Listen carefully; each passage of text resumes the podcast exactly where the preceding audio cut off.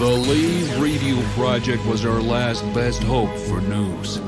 A self contained podcast two hours long, located in neutral territory. A place of nonsense and innuendo for forum dads, community members, and developers. A shining beacon in space.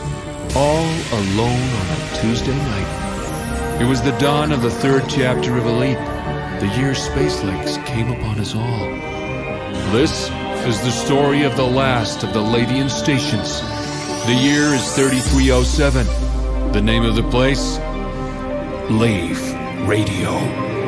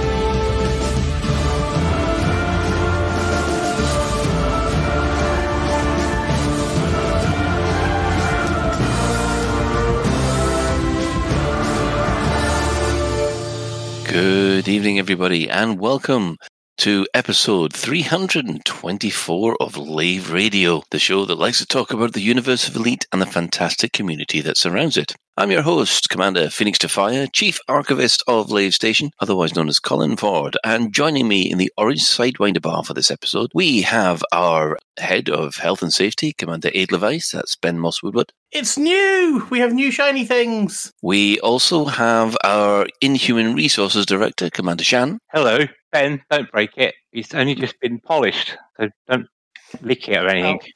Uh, I'll get into some news on that when we go into our "How's your week been?" We also have our Deputy Trade Attaché, Commander Souverain. What up? I must admit, the pitch seems to get a little bit higher every week. I uh, I tried to do falsetto for that. I was wondering where your bollocks had gone to. But what it is, you see, is because of lockdown, Sue is now eating a lot more, so his trousers have expanded and therefore got tighter. So therefore, My trousers have expanded and therefore got tighter. Mm, right. You are Okay. breaking the law of conservation of mass yet again, Sham. Or he's implying something that you're. No, I'm not even going to go there. Can we believe it? It's it's less than two minutes and we're already into the smut. you're Less into the smut. minutes. You're into Hey. the smut for a change. It was Ben that started it. We What, you're also about expanding trousers.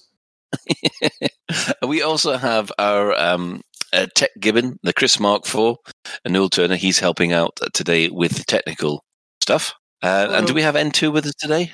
Or Yep, I'm here. quite- Oh, so once again, N2 joins us, obviously very from very early in the morning where he's from. So, if you wish, you can join us live. We're hanging out in game uh, in open at at Lave Station. Uh, if you can't get to us I'm, in actually, game, I'm at the bar, actually, Colin. oh, you're actually at the bar today. Okay, I, am at the bar. Ben is- Ben's at the bar. Surprise, drinks are on him. Um, there's a there's a phrase you don't hear very often.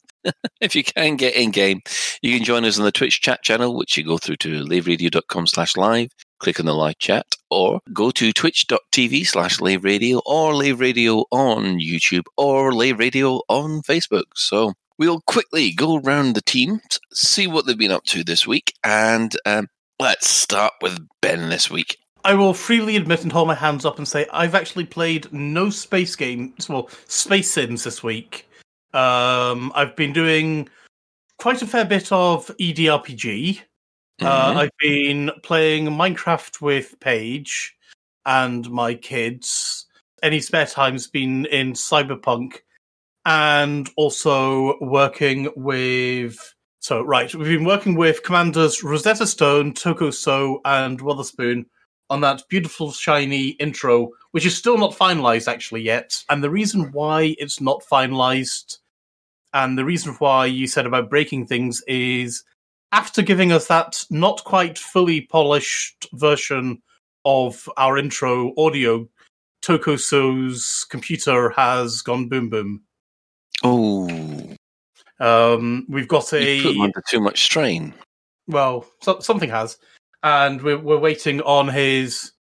He he's got some more audio to basically. He's got to replace some of the audio, do some doofers and darfars, and get hopefully get some masters out. But at the moment, I don't even know if he's got things or if if everything's gone. I hope he I hope he's got backups. Uh, I've not, I've not heard anything about things since he gave us that audio uh, last week. Well, fingers crossed that we'll get uh, Yeah. we'll hear from him soon because that that was quite that was quite nice. That It so was. thank you Um, thank you for all for making us look semi professional. oh, It reminded me of a certain television show, but I can't put my finger on it. It's like a, I think it's a there's a cross between the Babylon Five and, and Firefly going on there. I think. Who did the video? Witherspoon did the video. Uh, Rosetta Stone did the audio intro stuff at the beginning, and Toko So did the music. Nice. Hmm, Yes, and and we'll just take the credit. as usual. Um, uh, Sovereign, have you been sorry, this I'm, week? I'm sorry, I've got to. Oh, hang on, there's more. There's more. Okay. I've just been given into trouble with that by Commander Toxic, who's joining us again in um, Twitch chat. Because yes, I've also been playing Minecraft with him too. Oh, okay. Fair enough. now, I can, now I can move on. Now you can move on. Now that Yes. uh, Commander Toxic has said, "Yeah, I remember. I'm here. Don't Like forget me." Okay, Sovereign. Uh, I have uh, also uh, not played Elite this week because I've been playing RimWorld um, on, on Ben's recommendation, actually, uh, which is probably one of my f- five or six favorite games now. Um, it's absolutely brilliant, uh, but I've also been quite busy with other things, so not a lot to report from me. Oh, so we we. I think I worked it out last week. Was that Oblivion that you were? Yes, You were yes. Because it only it only occurred to me when I was listening back to it and I went, "That sounds familiar." I can't Why believe none of you. familiar? I can't believe none of you got it. Like it, it, every single time, it's been a it's been either a classic film or a game, and none of you seem to get any of them. Any like it, it's it's remarkable. It really I, I find it very. No, we, we we do get them, Sovereign. We just like to hear you witter on. Um, and Well, Oblivion came out what fifteen years ago? Was it fifteen? uh, fourteen. It'll be fifteen. Oh no, yeah, 15, 15 this year. Yeah. Yeah. So exactly, that's it, the last time I played it would have been fifteen years ago. Wow. Gosh. So, actually, talk about Oblivion. The, the youngest Mini Shan, um, he played quite a lot of Oblivion, and he used to go around and massacre entire towns, and kill the guards. Well, see, genetics is is is true to form there. yes, exactly. Yeah, Shan's entire family. So, uh, um, yeah, Shan, what have you been up to this week then? I haven't actually had time to play any games at all. Really, I've been such a slacky thing. Um, not because I've been Goodness. Yeah, no, because I've been I've been up to my neck in uh, monocrystalline panels, discharge cycles, and latitude calculations. So, I love it when you talk dirty. Well, what it is is we're we're we're currently looking at getting a solar battery system for the house. You see, so we just have to sit and do lots of maths and lots of space stuff to work out how much power we'll get from solar panels, Hmm. and and how big a ba- battery size we'll need, and it's really complicated. It's proper science. It's terrible. Um, yeah. So that's kind of kept me busy because I haven't been allowed out of the house, obviously. Um, so I've been bouncing off the walls pretty much because I, I do I do like to go out and just kind of do things, but it just hasn't been possible at the moment, and it probably won't be possible for a while. So it's it's back to lockdown haircut, I think. Well, I haven't I'm cut my not, hair since March. It's tell you what, growing your hair is the best hobby. Like it's so like it doesn't cost anything. There's no no investment necessary. You don't need special kit. Um, it's just so rewarding. yes, I Well, remember actually, that I could do that when I was young. Well, actually, you say that. One thing I have, because I haven't been to the hairdresser for quite a while, my, my hair has actually stopped growing lengthwise. And what I don't know is has it stopped growing lengthwise because that's as long as my hair ever gets? Because I have never had it cut for, you know, for long enough to know. Or has it stopped growing full stop? So have I kind of like run out of hair to grow? Or is this just as long as it'll get? And it's not even enough to go in a Jon Snow man bun either. Jon Snow man bun. It's a Okay. cultural reference. Um, it refers. Am, to, am I the only person that has not seen Game of Thrones? Yeah. Pretty, pretty much, yes. in the world. And, and to answer, answer Kaiser, no, I have not been evil. I have not been. I have never have been evil. Okay, I've never have been evil. I've been mischievous, but I haven't been evil. I think Shan is. I've never actually seen Shan in the flesh. I'm pretty sure Shan is actually um, one of the. Uh, what are they called? Who's seen the Dark Crystal? You know Oh, those yes. What a Skeksis. A Yes, yes, he's he's actually a Skeksis. He doesn't look anything like his avatar on Discord. He's actually a Skeksis. Did you need? Did you not see Shan in the flesh, as it were, at LaveCon the other year? I don't remember doing so. Um, I'm not sure I'd met him at that point. I, I can't remember. I don't think No, I, I'm I very, don't I'm very forgettable. I'm very forgettable. I don't think I was uh, on the show at that point. You're just there doing saggy stuff. Uh, yes. Right. Uh, well, I know that I've met Shan because basically he helped r- fix one of my models. Uh, I but did. See, I'm helpful. Colin, just highlight, cut that out. Shan helped me. See, I want that highlighted. Shan helped me. helped me with one of my models, yes. And uh, yeah, that's that's been, I think, the only Uh, and- and interaction I've had you with them. And, and thank you for, for not mentioning the six other models I broke. No, I think I think we'll we'll leave that, shall we? Any, anyway, um, personally, um, well, I've had a little bit of time in Elite Dangerous. I'm probably the only one that has. Uh, I'm just enough to keep my power play um, character going. Um, but apart from that, nothing much because I think everybody we're kind of waiting for the big next big thing to drop. To be honest, plus also I've had um, real life deadlines, which aren't nice. Ah, so I've been a stress bunny for the last last week or so. So, um, with that out of the way, uh, we'll have a quick look at the development news. Now, there hasn't been much, it must be said. Um, we have had um, a magazine called MVC, MCV uh, Develop, uh, number 964, and it had a six page spread about Odyssey with uh, one giant leap, it's called. Now, um, looking through this article, there was a two points which um, stood out to me. Is that the first point was they were saying that was 100 to 140 devs working on Odyssey, which is up from what we thought there was. And the second one was that um, the way that they're managing um, the expectations, which they've changed policy a bit. There, there hasn't been any CGI trailers regarding Elite Dangerous Odyssey. That's true. That's a really good point, and I hadn't thought of that. So, do you recall? Do you recall when Frontier ever used CGI Yes. trailers, apart from the very, very first pre-launch trailer? Because I'm thinking of the trailers they used for when the Thargoids came. You know, the Commander Chronicles, things like that. That was all done in engine, wasn't it? It was enhanced engine, yeah.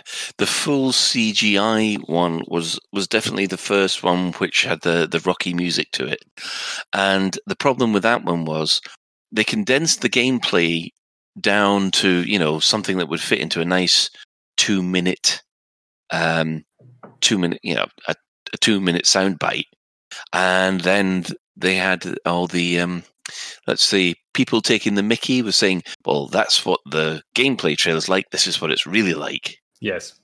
And uh, which I thought was rather unfair because um, you don't get that kind of stuff in, in Star Wars The Old Republic because you you watch the trailers for those Star Wars Old Republic and you think, oh, that looks fantastic. And then you play Star Wars The Old Republic. So, do you do you class then the CGI trailer as enhanced engine, or what do you? I mean, obviously, you if you, you know you used to get the artwork on boxes for 16-bit computer games, and the art, art, artwork looked nothing like the actual game. Hmm. Um, so if you can do it in engine, admittedly, you can't generate it in a in the client. You have to tweak the engine a bit to get the thing. Is that the same as the CGI, or is that still an engine? I'm just wondering where you guys draw the line. Um, well, well, the thing is about everything that they've shown us so far about Odyssey is that everything's been in-game engine, and it hasn't been enhanced. Whereas the Commander Chronicles, when when the Thargoid's about, that was enhanced, and they, and they had to do a load of stuff for um, basically animating the the commanders in that one because there's no way that we were we didn't we had access to those kind of things. I mean, Commander Turgeon does these fantastic uh, Machinima uh, Elite Dangerous stories. Um, uh, you know, Turgeon travels, but he's got specific um, software to do that. I can't remember what it's called, but it's very, very good, whatever it is. You remember the mission videos that were downloaded as part of one update and then disappeared. Do you remember people found a folder with a whole load of videos in of like mission briefings and things like that, stuff like that? Do you remember that? Yeah. Oh, I remember it, but the, there wasn't much of it, and it disappeared very, very quickly, didn't it? Yeah, just wondering if you call was that the same enhanced engine or was that CGI? I can't remember. Oh, I think it was CGI. I don't think it was enhanced engine because there were proper cutscenes. I mean, it, it was probably if they were going to do those kind of cutscenes for every mission, they would have to have been a lot more than just the ones that were there. And the 100, 140 devs, that was about what I thought they had anyway. I mean, No. is that 100 to 140 full time devs? Are you, are you dedicated to Odyssey? Because we, we know they move people like audio developers in and out of projects and things like that. They're not, they work for Frontier, not necessarily on a project. So I just wonder how they count that. Yeah, well, uh, they, they didn't go into um, much specific apart from uh, any specifics apart from those numbers. So we know that at one point they claimed the team was 100 big. And it seems to me that, you know, they've probably expanded that to 140 by poaching developers off other teams and other projects. Because it was um, it was 2019 that they told us that there were 100 people working on it. So it's safe to assume that they'll have grown that by I don't know 20 or 30 in the in the, in the 18 months since then to um, uh, to deliver Odyssey. Mm. So uh, yeah, um, so the the elite dangerous team is bigger than uh, we were expecting, and well, obviously we're going to have to wait to see what the results are of that.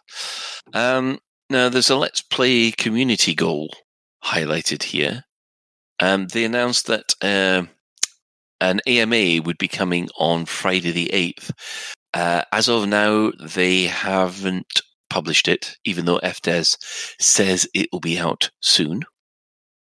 Well, Uh, and an FDev soon, isn't it? That's an FDev soon, not a isn't it? real soon.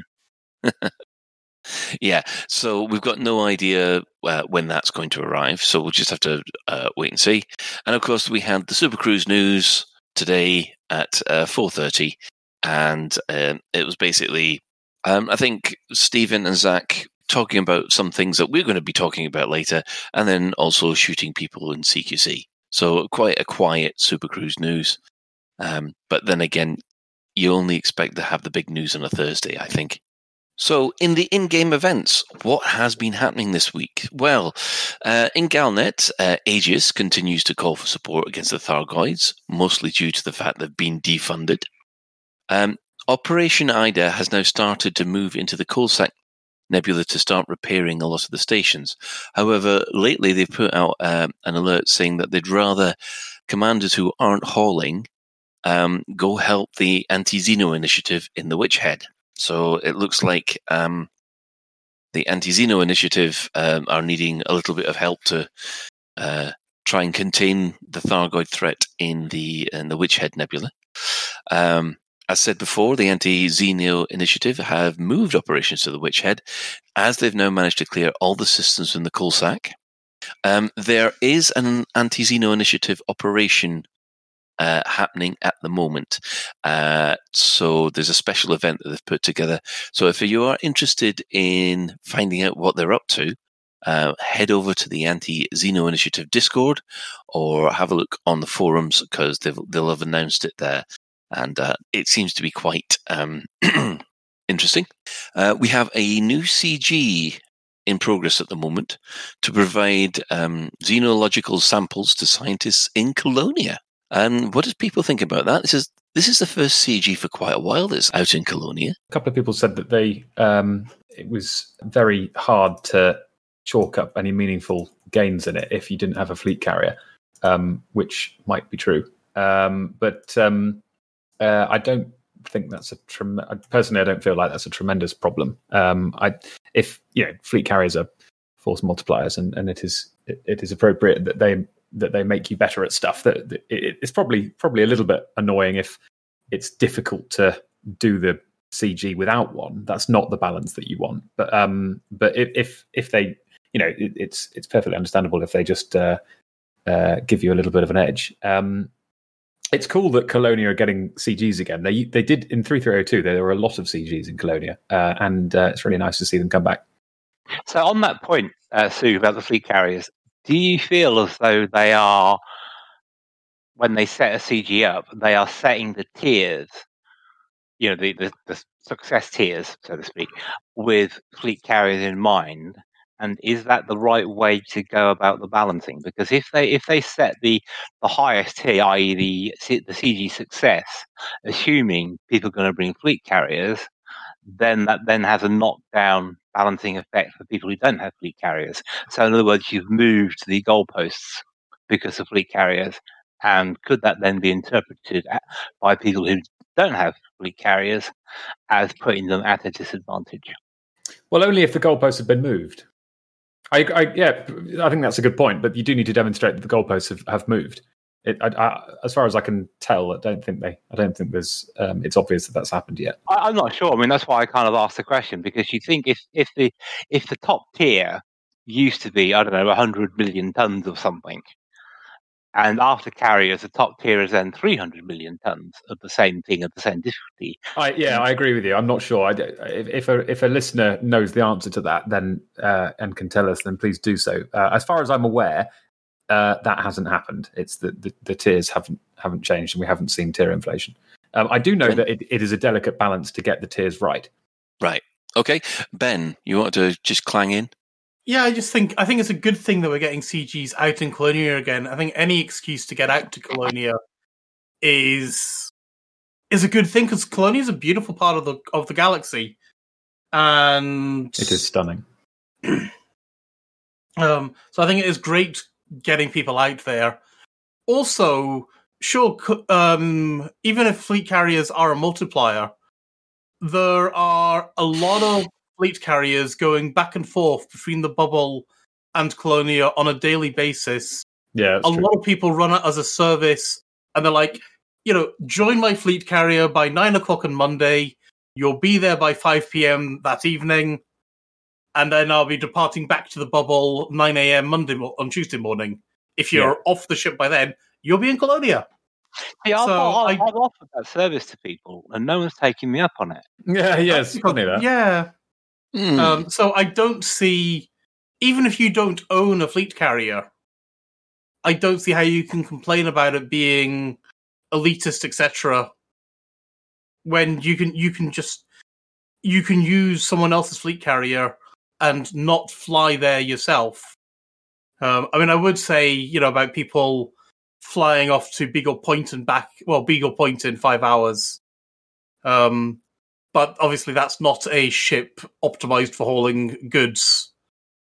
So you know, it's you're comparing apples with with oranges there, but no reason why you can't jump on someone else's carrier. So stop learning. um, so does everybody think that you know this this idea for um, getting uh, samples from I think is it sort of pods, some kind of pods? Is, is this yeah. a is this yep. a, a, good alternative to the usual kind of CGs, which is hauling or combat? It's still kind of hauling, though, isn't it? Well, it's fe- it's fetch fetch the stuff, scan the stuff, haul the stuff, rinse, repeat. You're still filling buckets, but it's a good thing. Hmm.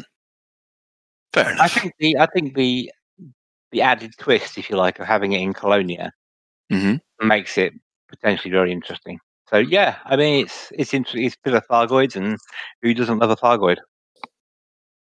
But they're not Thargoids, are they? They're just there's some kind of alien pod, which aren't.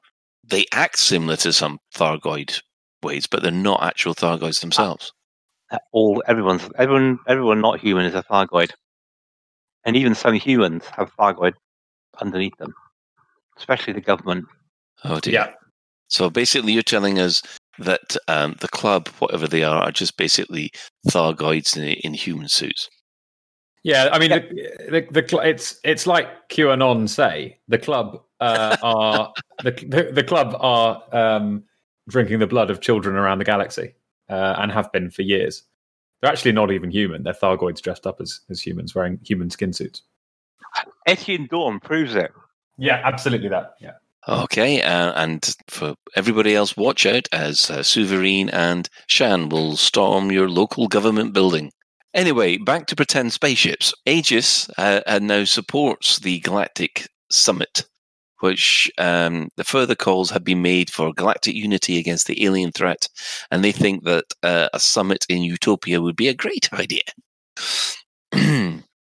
Isn't that going to be sort of a message to the Thargoids saying, you know, if you want to lop off the, the leadership, here's the place to attack. Absolutely that. Getting a bit of a Battlestar Galactica vibe on this one, Mm, being led into a trap. agreed. Uh, and finally, we have Fleet Admiral Vincent, um, the guy that um, has allegedly blown up. Was it Space Force One? I can't remember whether it's called Space Force One or Earth. Uh, it's Starship One, I believe. Yeah, It's called Um, Starship One. Starship One. Well, there we go. Um, they, I'm getting my Babylon 5 mixed up again. Um, his trial has now been set for the 25th of January. So um, there's probably going to be a bit of a flashpoint round about that time. My birthday. Hey, excellent. Uh, So- Elite. I, th- this will be the second time that something dramatic in Elite happens on my birthday. Uh, it was on my birthday uh, a couple of years ago that um, uh, Denton Patreus uh, shot someone in the Senate chamber. Oh, um, that was the um, that pretender prince, Yeah. or rather, the prince that actually had more right to be the emperor than the emperor presently does. Oh, meow! That's subversive talk coming from a Are you coming from a saying- loyal Empire supporter. Are, are are you saying that? Are you saying the Emperor ship was stolen? No, no, I'm not at all. I'm just saying, observing that if you followed the genetics, then that's the way it goes. However, politics in the empire is slightly different. And you have to be more flexible in your outlook to make sure that you can work for the emperor. Well, the words flexible and empire don't really go together, do they? okay, I I don't just. I like can think of certain imperial senators who would be quite flexible. You know, you really ought to stop fantasizing about uh, Denton Betrayus so much, Ben. I I thought Ben was talking. I thought Ben was fantasizing about Drew Wagar, but here we go. well, he is he he he's related to Willy Wagar. Well, that's that's put an image in my head I didn't want. Right, okay, um, and that's everything that's been happening in game. So actually, when you when you look at what's been happening in the last week, quite a lot. I mean, what does everybody think of the state of the galaxy right now? I think it's poised quite nicely, actually. Mm-hmm. Yeah, I can get that. Poised. Karumba says Marlinism for the win. They've gone quiet. Wonder if that that plot thread has now been resolved. I don't think so. No, the, the, the Elite Dangerous universe is like um, Marvel Comics. No, nothing ever gets resolved, and they always manage to uh, get a new twist from somewhere to keep it going. yeah, I mean, it must. Have, all the revivals. Sorry. oh, go on, into. Yeah, like you know, in the Marvel universe, they keep reviving people no matter what they did or how they died. No one ever dies in a comic book, not as long as they still sell copies. yeah, Yeah, exactly. It's it's like there will never be peace in the Star Wars galaxy as long as long as those movies make a lot of money. Well, as long well, it can't be called Star Peace, can it? Because you know, yeah, be but no, but it's a bit it's a bit sad, really, that you know you come back to these characters, and they've never known a peaceful period. They've always had to be fighting for 30 years. It- it- When you think about it, it is actually just as grim as Warhammer 40k. It's just got a shinier side on it. The thing is, conflict makes people interested. And as you say, if it was just people talking or if in the Suits Cave, a bunch of hackers just typing, it would be pretty boring. Isn't that basically what episode one was? no, episode one had the joy that was Jar Jar Binks. Actually, it's quite funny. The the four the um, Star Wars groups that I've been talking to, they've re they've re-evaluated their thoughts on episodes one, two, three, and they've thought, well, I think they're better now. yes, I, everybody better, has. than- I, better, better than the last, better than the Rise of Skywalker. Uh, just slightly, yeah. Is that their benchmark? Is that it's okay? They've now found a Star Wars movie more rubbish than Episode One, so therefore Episode One is okay now. I think Yeah, this is how humans work, though. I think this is just this is a general human thing of something's come out that's uh, that I feel is uh, that I'm enraged about, um, and therefore I will feel better about what I was I used to be enraged about. I no doubt something will come out in ten years' time or twenty years' time that is much shitter than Rise of Skywalker, and we'll all go. We'll all start revising our attitudes of that, and we'll be like, oh, see, actually, see that sounds story. that sounds like something Dominic Cummings would come up with. What my what I've just said or what I've just described. No, the, no, the, the, what you just described. You know, oh, it's oh, it's um, Brexit is less crap than it should have been, so therefore it's okay. uh, don't know, not sure. Right. That's Well, my we're going to of anyway. Yeah, yeah. Well, we're going to move on uh, from a galaxy far, far away back to here. Even though I do find it quite ironic that, ironic that most people now think the Phantom Menace is the third worst Star Wars movie. I think the Phantom Menace is pretty good. I quite liked it. So, um, yeah, I mean, So fair, back to- fair dues to fair dues to uh, J.J. Abrams and the uh, directors of, of the last set of films for being able to make a film that was worse than Phantom Menace. I mean, that takes real talent. No. Oh, that wonderful Darth Vader impersonation there by Suv. That was that was really good. That wasn't me. That was Ben. That was me. Was it? Oh, it's normally it's normally Suv. You see, doing doing daft things like that. You see, It is normally me. we have had uh, a store alert. Store alert! Thank you. I think we're going to have to record that. um, this week, the fantastic Anaconda Predator packs were made available. Yes. Okay. I'm glad. I'm glad someone's excited. Predator Pack does, does it mean you see everything in infrared and ultraviolet? No, it makes your ship look as if a predator's watching you. We're Uh, going Kai to wants do you that. to finish the song, the uh, Store Alert song. there is no song. Well, there should be. We we should make a song. That would be great. Actually, we should make a store alert song. Store alert! Nobody cares. Store alert! Nobody fucking cares. Store alert! We've all got our ship kits already. Store alert! Leave us alone and put useful things in the newsletter. Right. Uh, M2, could you snip that out and give us an MP3 of it, please? Already on it. That's it. Service. That's it. That's the new one we all leave on. Forget the Uranus talk. This is the new e- outro. Oh, that's oh, you've been you've been dying for something to replace your Uranus quote, haven't you? You've been you've been dying for something from to replace my Uranus. I specifically meant the quote, but uh, but you know whatever.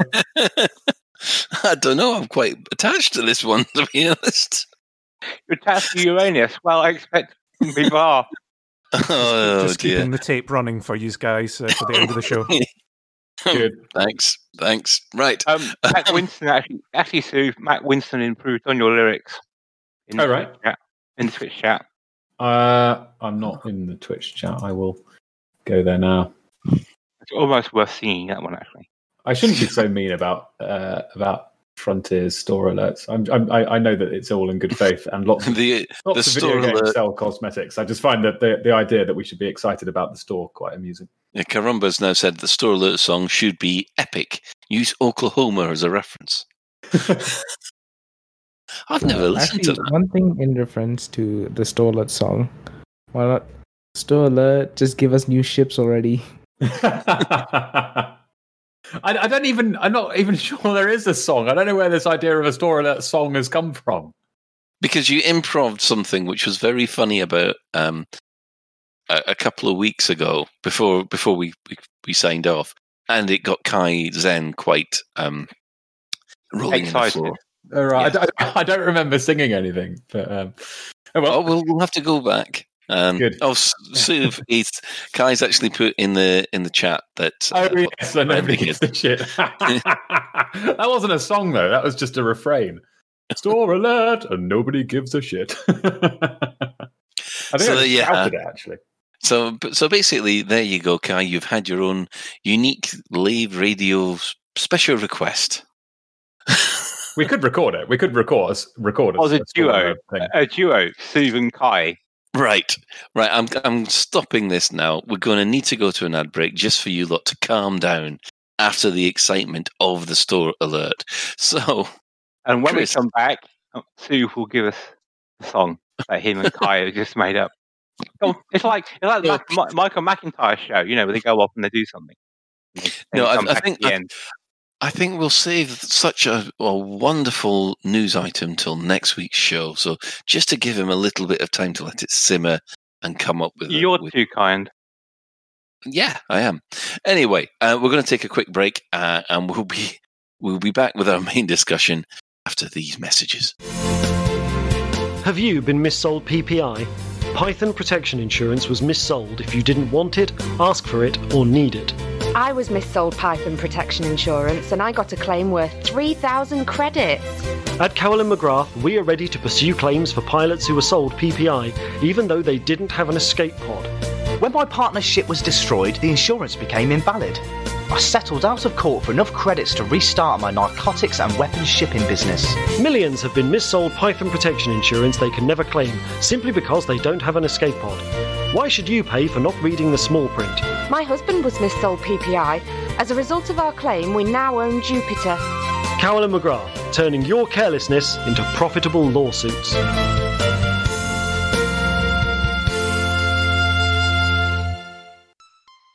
Hi, I'm Trent Stephen Findless Jr., and I'm here to tell all you pilots about a great new service. Take a listen to my friend, Pete. My name's Pete, and I'm a long distance haulier. I drive a Puma shipping farm machinery from Leesti to Saweo. I love my family and I don't mind being a hard working blue collar dad, but I'm tired of seeing my family grow old in front of my eyes. Every time I make the run there and back, I lose 15 days in hyperspace. My family is starting to notice that they're getting older and I'm not.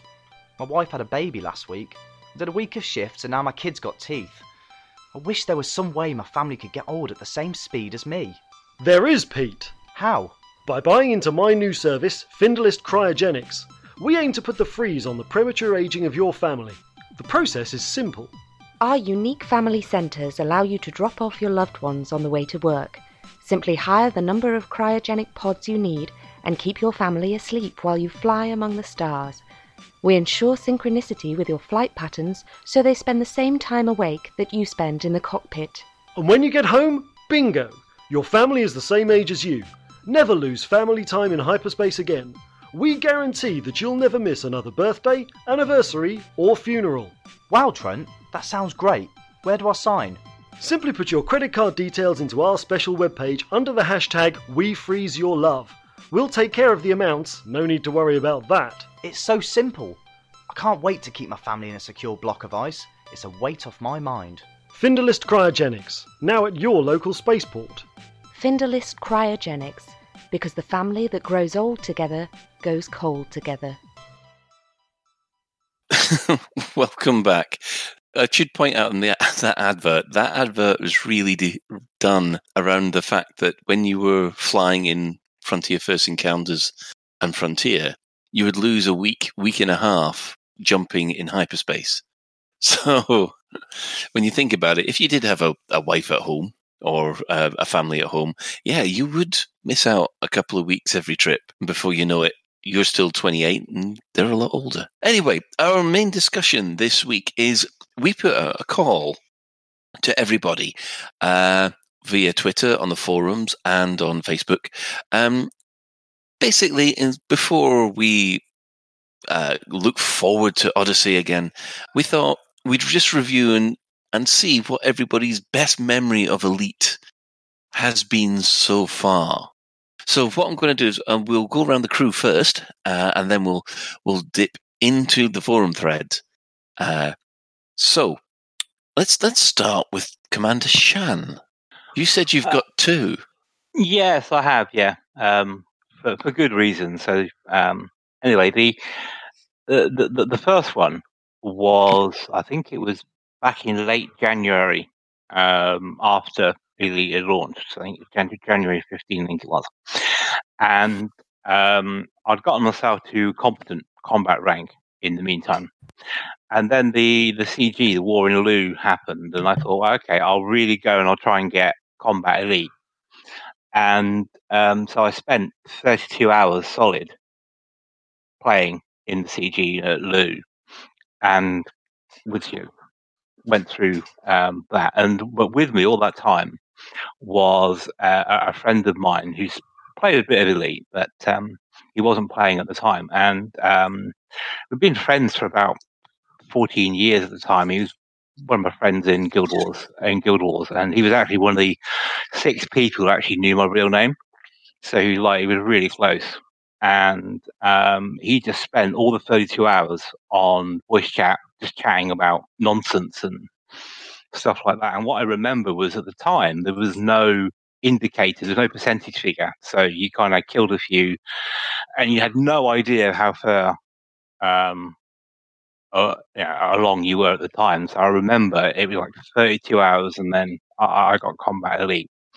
And one of the sort of bittersweet things about this memory is uh, a few years later, a couple of years ago actually, um, this friend of mine was killed in a motorcycle accident. Oh God! And you know, I, to be honest, I still miss him. You know, it, it sounds very mushy and stuff like that, but he's a close friend for 14 years. You know, uh, It doesn't sound mushy at all.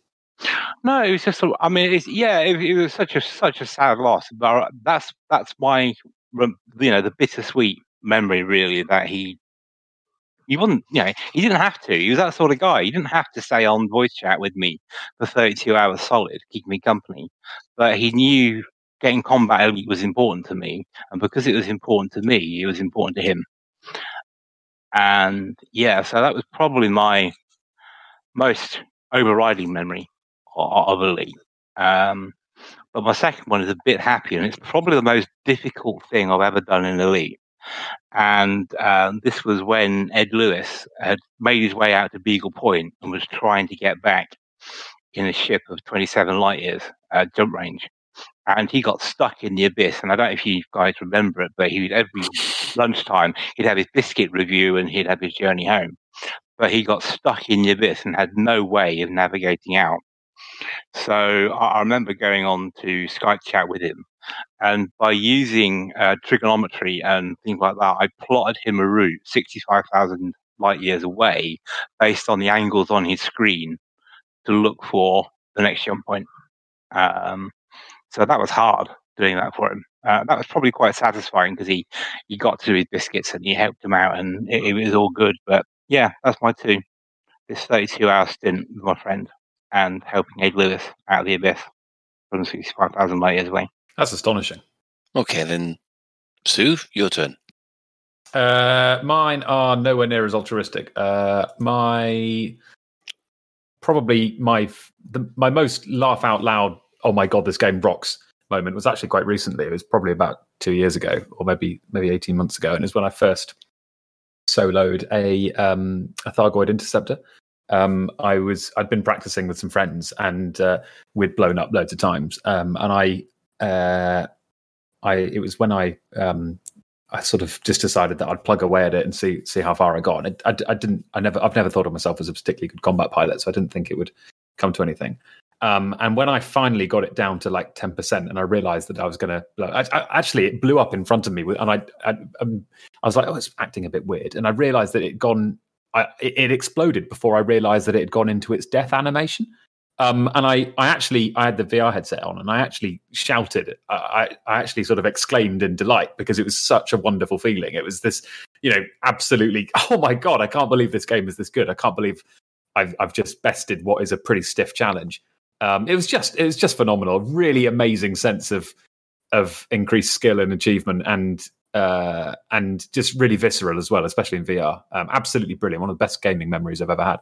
Um, and then on a community perspective, I um, I helped organise a few bits and bobs in Colonia in 3302, and um, one of those was the uh, the Running Man race that we did on a uh, on a, a, canyon network on one of the planets out there.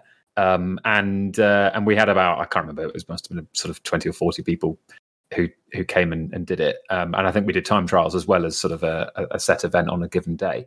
Um, and um, uh, organizing those races and arranging we arranged the the the we arranged the players into two into two heats um, and or two teams sorry.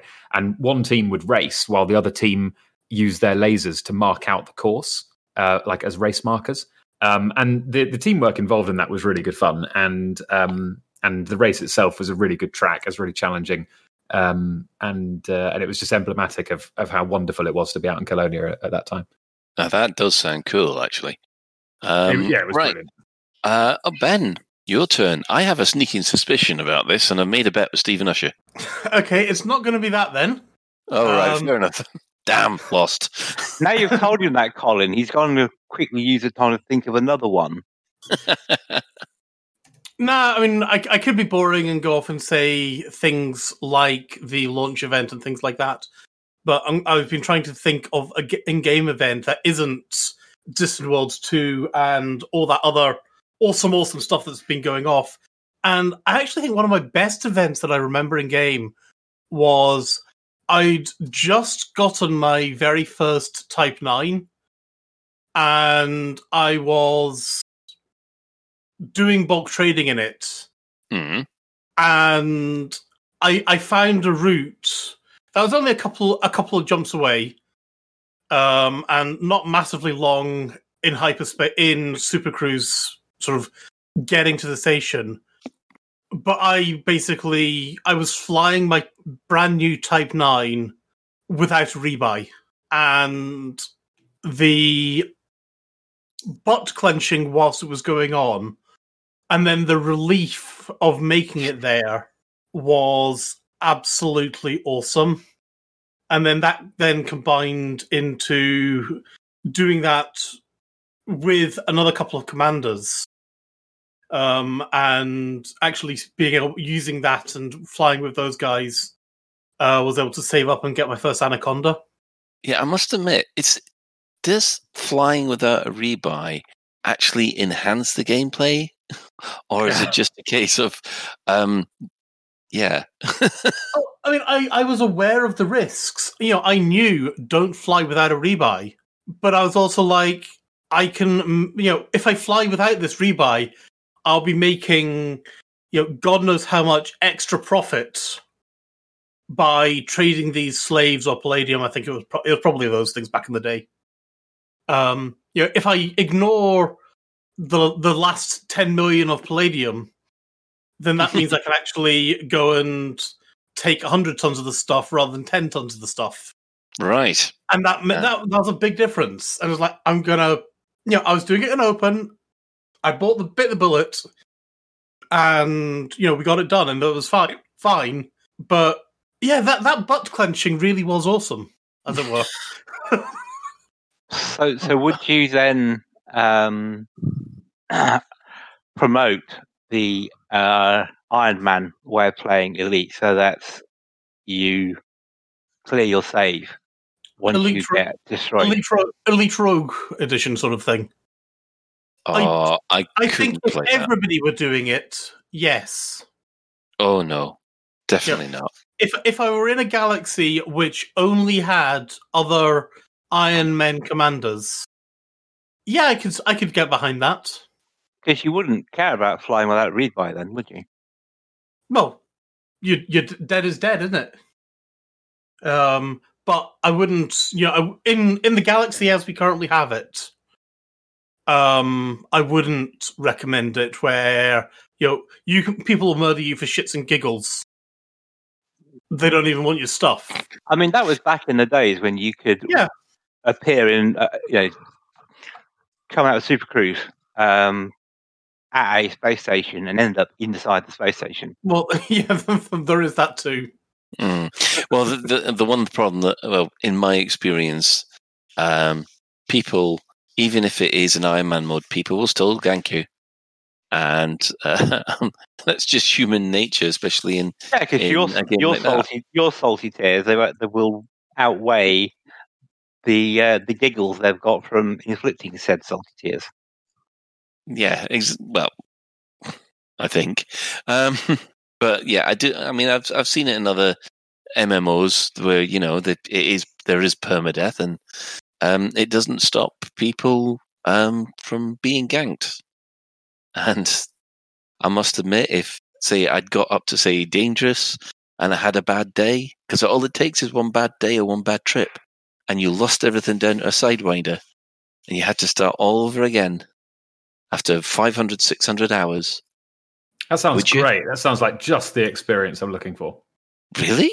No, I don't understand people who who want that. It sounds utterly utterly rubbish.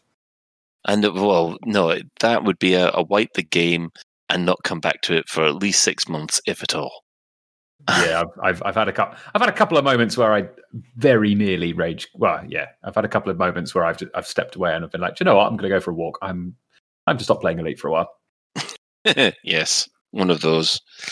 Um, let's see, what would mine be? Well, uh, I mean, I would like uh, two, but as Stephen Usher has mentioned, or we will be mentioning his favourite moment, uh, I, I think it's unfair for me to use it. So I will use instead the, controversially, the Gnosis event.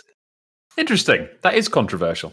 Now, you have to remember my experience with it was a lot different to what most of the other people did because I was ill at the time. So basically, I missed out on the news being generated early, and the, by the time I had logged in, they had fixed the problem with the uh, the the mega ship.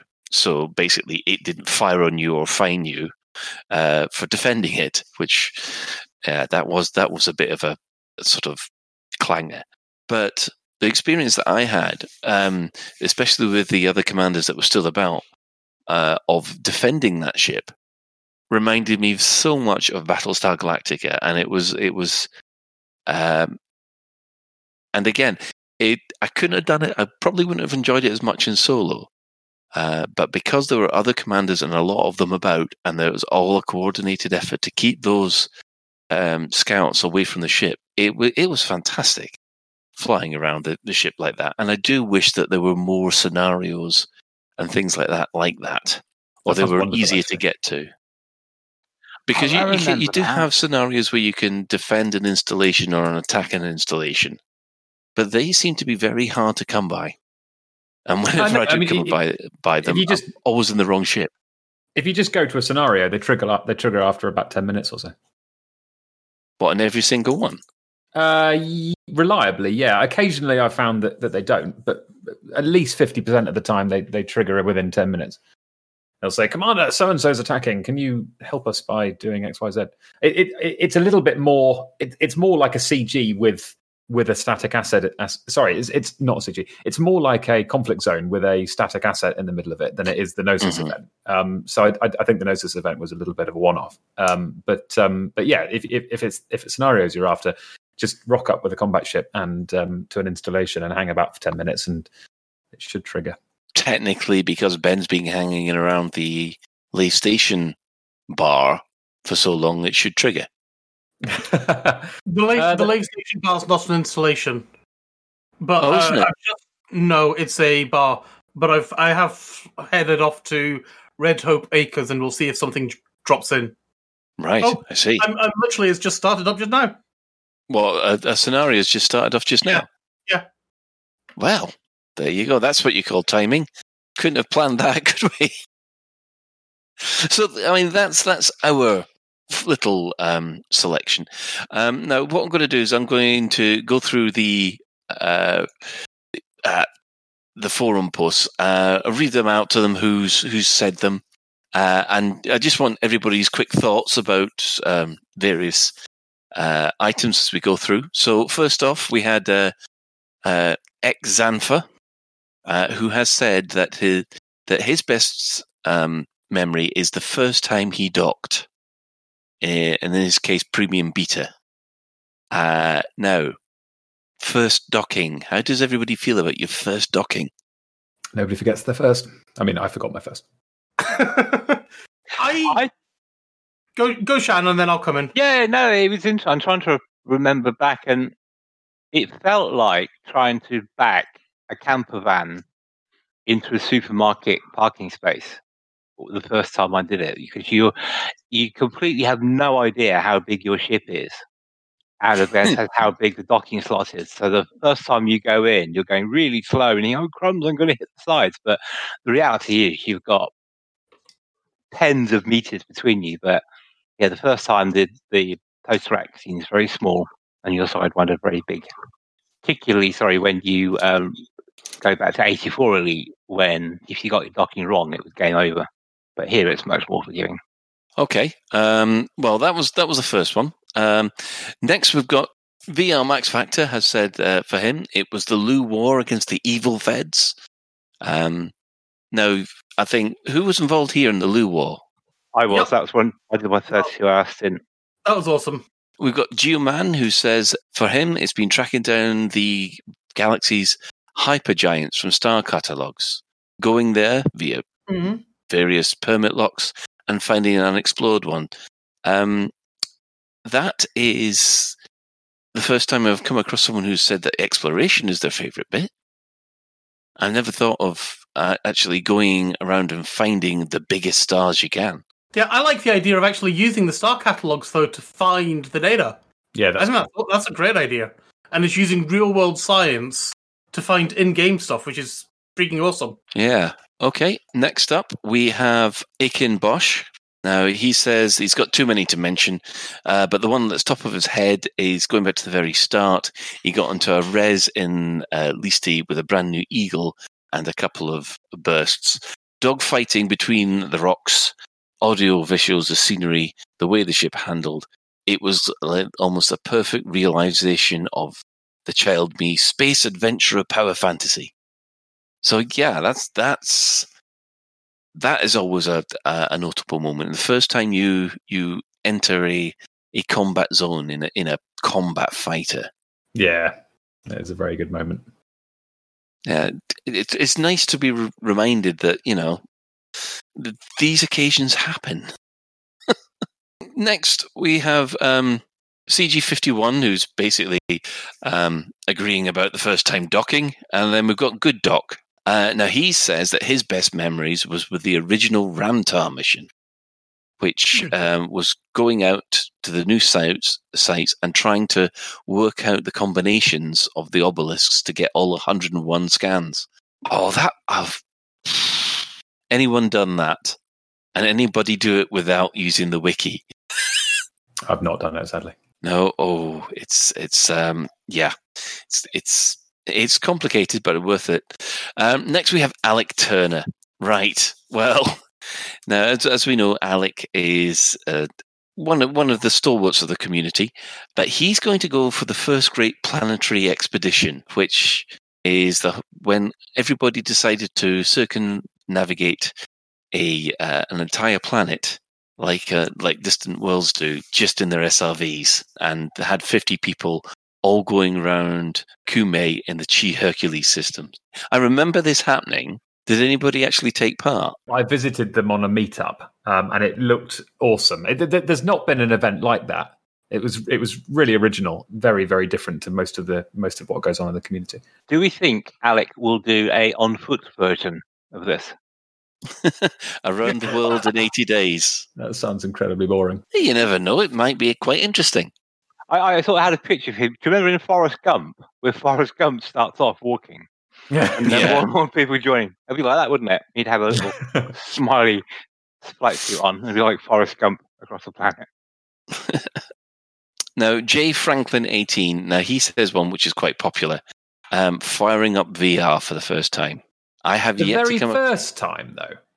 Like yeah, for the first time in in in VR. Him, him. surely, surely your first time in VR is spent messing around with the controls, swearing, trying to get the super sampling right. Like, surely, surely the most amazing time in VR is like your sixth or seventh. Like, I, I, if if he managed to make his very first time in Elite in VR the best time, his best memory, then he's a he's a a better um, tech wrangler than I am. Certainly.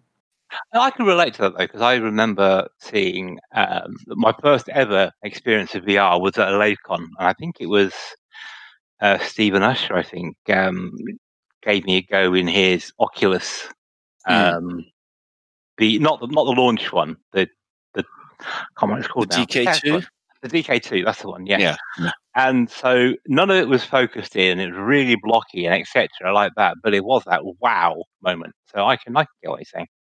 Yeah, I mean, I'll have to agree with you that with you with that. There was um, uh, me. Uh, I, this was this happened to be at Fantastic on. I think it was uh, either Crash or or Stephen had brought along their their DK two, and um, I, I sat down, uh, and they let me in and played with that for for about through two of the scenarios, and at the end, I just had to take the headset off and just went because at that moment I knew that this had just been a complete and utter game changer as far as immersion in games is concerned. And I was just there thinking, this this is the kind of thing that I wanted when I was a kid. And even, mm-hmm. you know, when you compare the DK2 to what we've got now, it's it's absolutely rubbish and horrible. But it was just the the sense of being in your ship. Yeah. It managed it managed to do that, which was yeah. Ben, the sense, got pres- the sense of presence in VR is is amazing. That that was that was why that my first Thargoid kill was so good. It was it was a marriage of this is quite hard. Um, I uh, I didn't really expect to be able to do it, and the the the sense of presence because of VR. I, I felt like I'd actually I was actually there, and I, and rather than a player in a game had achieved something that I, uh, you know, me as a space pilot being being there had achieved it. Well, Ciara has um, made uh, quite a few suggestions, but I'm going to go and choose this one. Um, they recently bought a fleet carrier. And beforehand, he dropped a lot of gripes and moans about how bug they were, how expensive it was all, how refueled costs all would uh, have been. But since getting one, since last Friday, he's been blown away and completely in love with it. Now, he still thinks he might be in the, the honeymoon period, but for, for him, it's probably gotten back into loving the game and just mucking about with something um, that's that's his, that's that's unique and his. I mean, fair play there because I, I didn't think we'd get anybody say anything about fleet carriers under this subject, but it's nice to know that that someone's fallen in love with them. Well, I, we, I haven't done it yet, but one thing I would suggest to them is uh, get your fleet carrier full of other people's ships and then decommission it, like we said last week, and let us know how it goes. They just Oh, he's- despawn. Yeah, you're not, you're not willing to do it yourself. Then. The, the, the ships should just end up floating in space. You don't you don't you don't particularly um, uh, yes, well, but to get the, to get them back, said player has to ship them back to a station, so it costs them quite a bit of money and time. Oh, oh, right. Okay. So basically, you want to to have people dock with you. You'll jump as far away as possible, say Beagle Point, and then you'll decommission the carrier. So they've got to transfer. They've got massive costs to come back.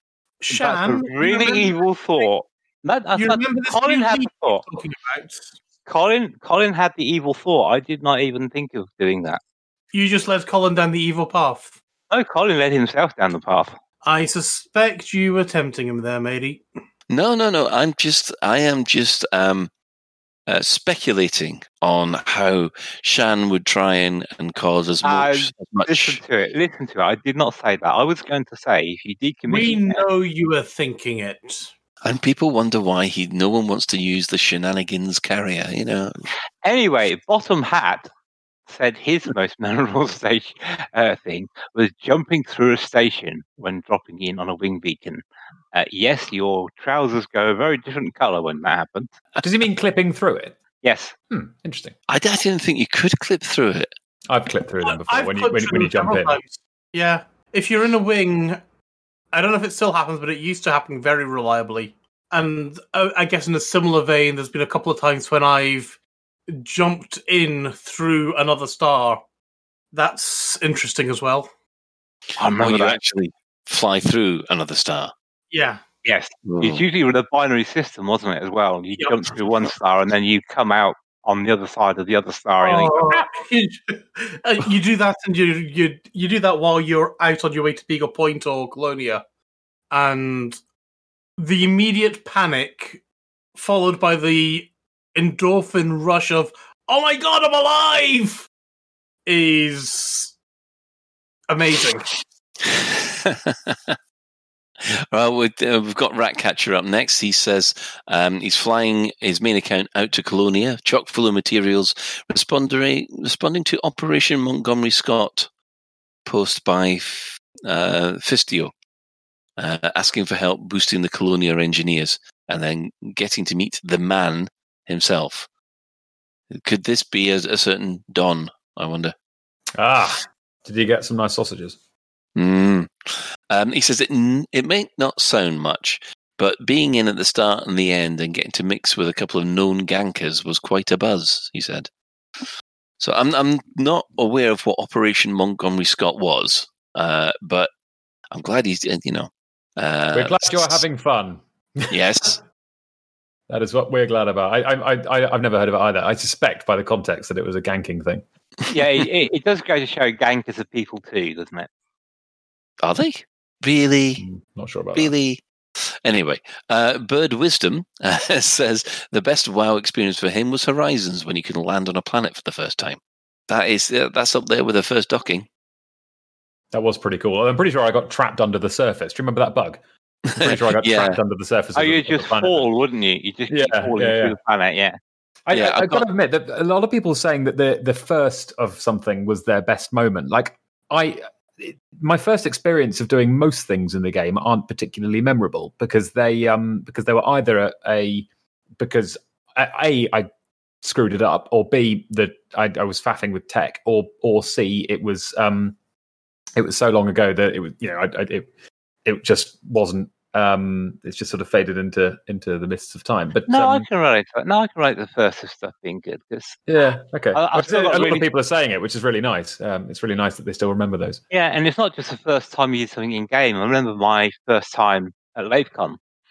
Um, I was like really shy and unassuming, just kind of flirt, you know, floating around the back, kind of looking at people in in awe of seeing people like crash for the first time and and and, things like that. And then uh, this uh, player called JMC Neil, who unfortunately died uh, a couple of years later, but he was the he was the one who sort of pounced something. Oh, hi, I'm JMC. What's your command? And and then he sort of dragged me along, and then that got me more involved with the community. So. Yeah, it was uh, the first time you go somewhere, even if it's not as successful as you think it might be, it's still memorable. Yeah, nice. um, no, um, power play uh, expert Rubber Nuke. Um, he said not in the game, but he's loved his first thirty-page forum PvP mega battle. Jesus Christ. Oh. um, and then we have um, our old friend uh, Vintian. Now he says that his favorite one is the second Hutton convoy, with Ed Lewis at the head. Uh, they plotted a route through dangerous space where the dastardly Dawn had brought his evil minions to an attempt to interdict the convoy and steal the cargo. They had 200 plus ships, all heading on a 20 jump route, all broadcast live. Um, yeah, well, it's it is the is the truckers. Uh, when they started organizing things, they certainly started organizing things. Um, was he, was it- he most surprised that he managed to get Ed to swear live on air? It was, Yes, I yeah. remember that. So, um, yes, for those new uh, listeners, Ed Lewis was um, a previous community manager who is well beloved, mostly for for um, Mr. Blobby and Ed Normans. So, um, he had to be there. Um, we've got Commander Osric now, who's got plenty of good memories. Um, but he thinks it will be dropping guns from his starting Cobra, buying a fuel scoop, and heading out to the Pleiades cluster with an 11 light year jump range and a 100 light year route plotter. And maniacal NPCs that would follow you to the end of the galaxies. It just said that I had been able, when the realization, when I finally got there, that I'd been able to fly my favorite object in the night sky in a game was very special. now, now, that one is definitely um, interesting because if you were smuggling rare items, didn't the pirates come after you no matter where you were in the galaxy? They did, yes. Do they still do that? No. Oh. I want to. I do remember having one tag along behind me for something like fifteen thousand light years once, but yeah, they don't do it anymore. Right. Um, next, we have Fish One Seven Two. Um, the best moment was the day it went live in beta, um, and he thought, after all those years, I'm back, and then promptly blew up. nice. yes. That. Yeah, that that definitely mirrors your first experience in 1984 Elite. Wow, this is great. I better dock with the station. Boom.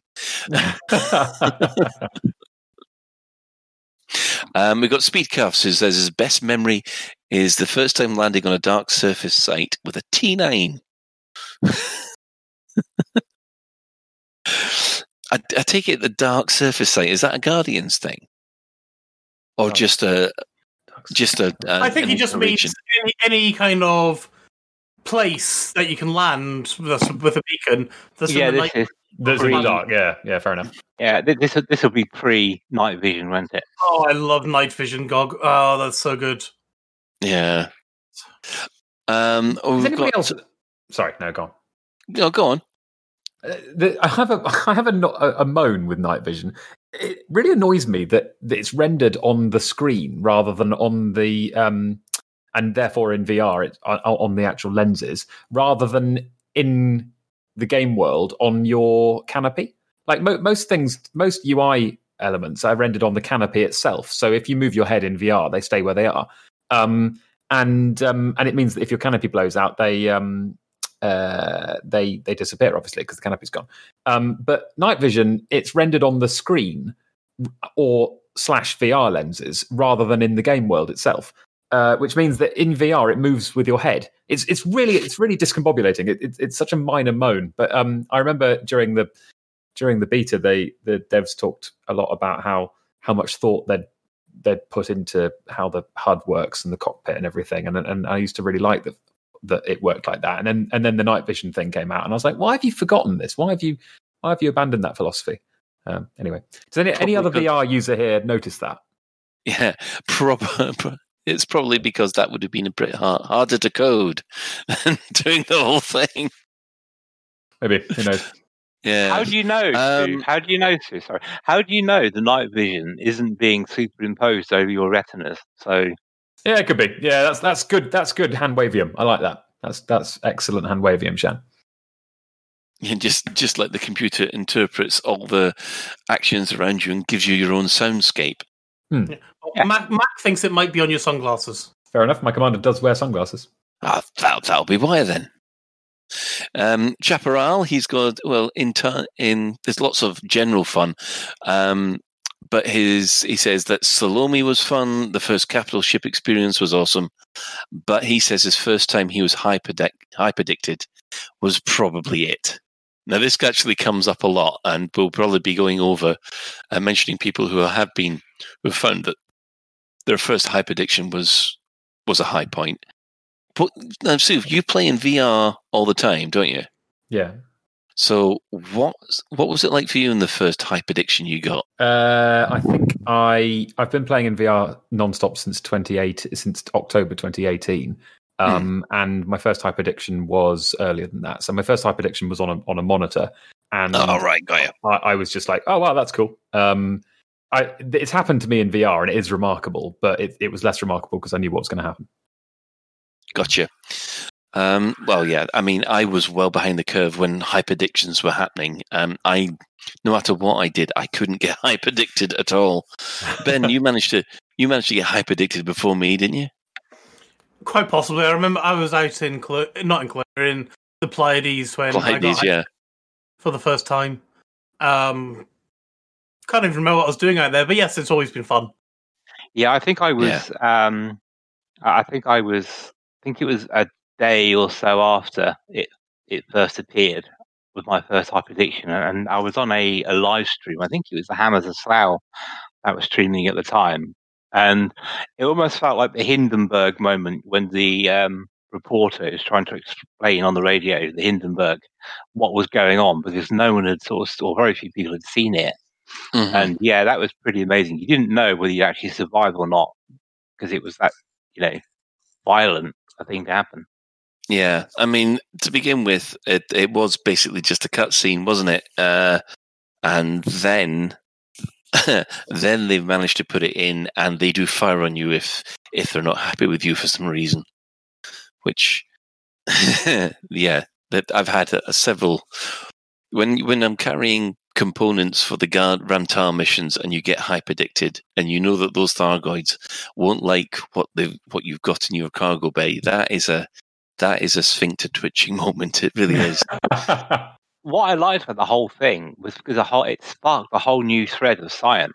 Because you, what I would do, you'd carry a whole load of escape pods around in your ship, and then you'd like drop them when the Thargoid appeared, just to see whether the Thargoid would eat them up or what you know what they would do to them, and then you Mm. drop various commodities to see how they reacted. but of course, you first of all thought of escape pods. Well, yes, because no one at the time, the Guardian stuff wasn't really in the game so much. They're trickier to get, so escape pads were easier to find. Um, we've got Artiok. He's he's they're saying um, basically first moments since donning the VR helmet, but the one that springs to mind is the first Great Planetary Expedition, which he was working with um, uh, Alec Turner. Um, VR Mad Mike is definitely the first time in beta at a Cor- Coriolis station and undocking and facing an Earth-like world in a brand, brand new Oculus Rift DK2. Yes, that that would be one of those jaw-dropping moments. Also, we have um, we got some guy. Um, he's basically uh, he had fun. Oh, he had fun running the Gnosis as well. Well, after the Thargoids uh, pulled it out of witch space, so I wasn't the only the only one who had uh, who enjoyed that one. Um, Os- Osashes, um, he's there with the um, the eight WD Endurance Championship, the the Scarab Rally Racing. Um, last race of the series, Alec Turner and himself were so close from points for second place, uh, and they both went out to win the stage. I mean, those uh, Scarab Rally Racing things, they're fantastic to watch. I, I don't think I'd ever be good enough to, to, to run it. Uh, we got Naked Murder Murder 3R. Uh, when he had a fistful of credits, and he A rated his Freegal, and he managed to stay in a blind spot of a, of an anaconda and a res, and took it down by slowly chipping away its hull. That goes back to what you were saying about um, learning the skill and finally achieving that level of skill, isn't it? Um, Yeah, yeah. It's it, it, it- elite is skill based, and therefore, when you when you first do something that is not for beginners, it is much more rewarding than it is in a lot of games, um, because you you in a in a very real sense you have got better at something that's not very easy, um, and elite is a very very good game for uh, delivering those moments. Do you think that's because certainly initially the price of failure is comparatively high? Uh, yeah, that plays into it certainly. Yeah, I, I, that that is the other side of the coin. Yeah, definitely. Um, I, I mean, I I lost a lot of ships before I um, before I killed a Thargoid, um, and uh, and it made that victory taste all the sweeter. Um, here we go.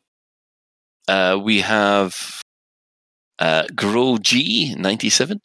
Um, he arrived at the Omega mining station in his uh, uh, his DW two, which is the you know the Oculus Rift. Uh, in his DBX. Oh, hang on.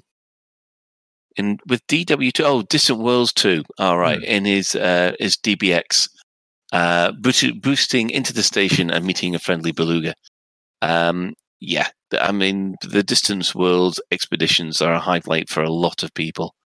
Um, but one thing that I am noticing in this is that it's either, it's either a first timer doing something, or it's doing something in a group.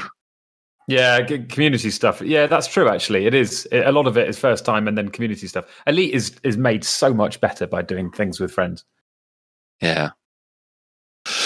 Um, we've got M underscore 72. Um, he's gone Distant Worlds 3302, Colonial Expedition, and Distant Worlds 3305. So, yeah.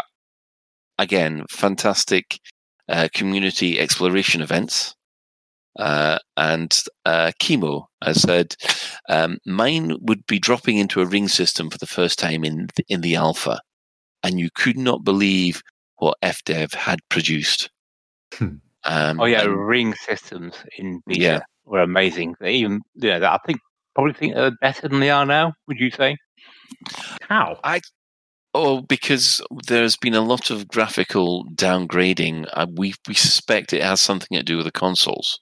Interesting. I mean, yeah, Obsidian Ant noticed this that uh, we had a lot of uh, when you flew into the uh, flew around the gas giants and into the there seemed to be a lot more dense and a lot more foggy.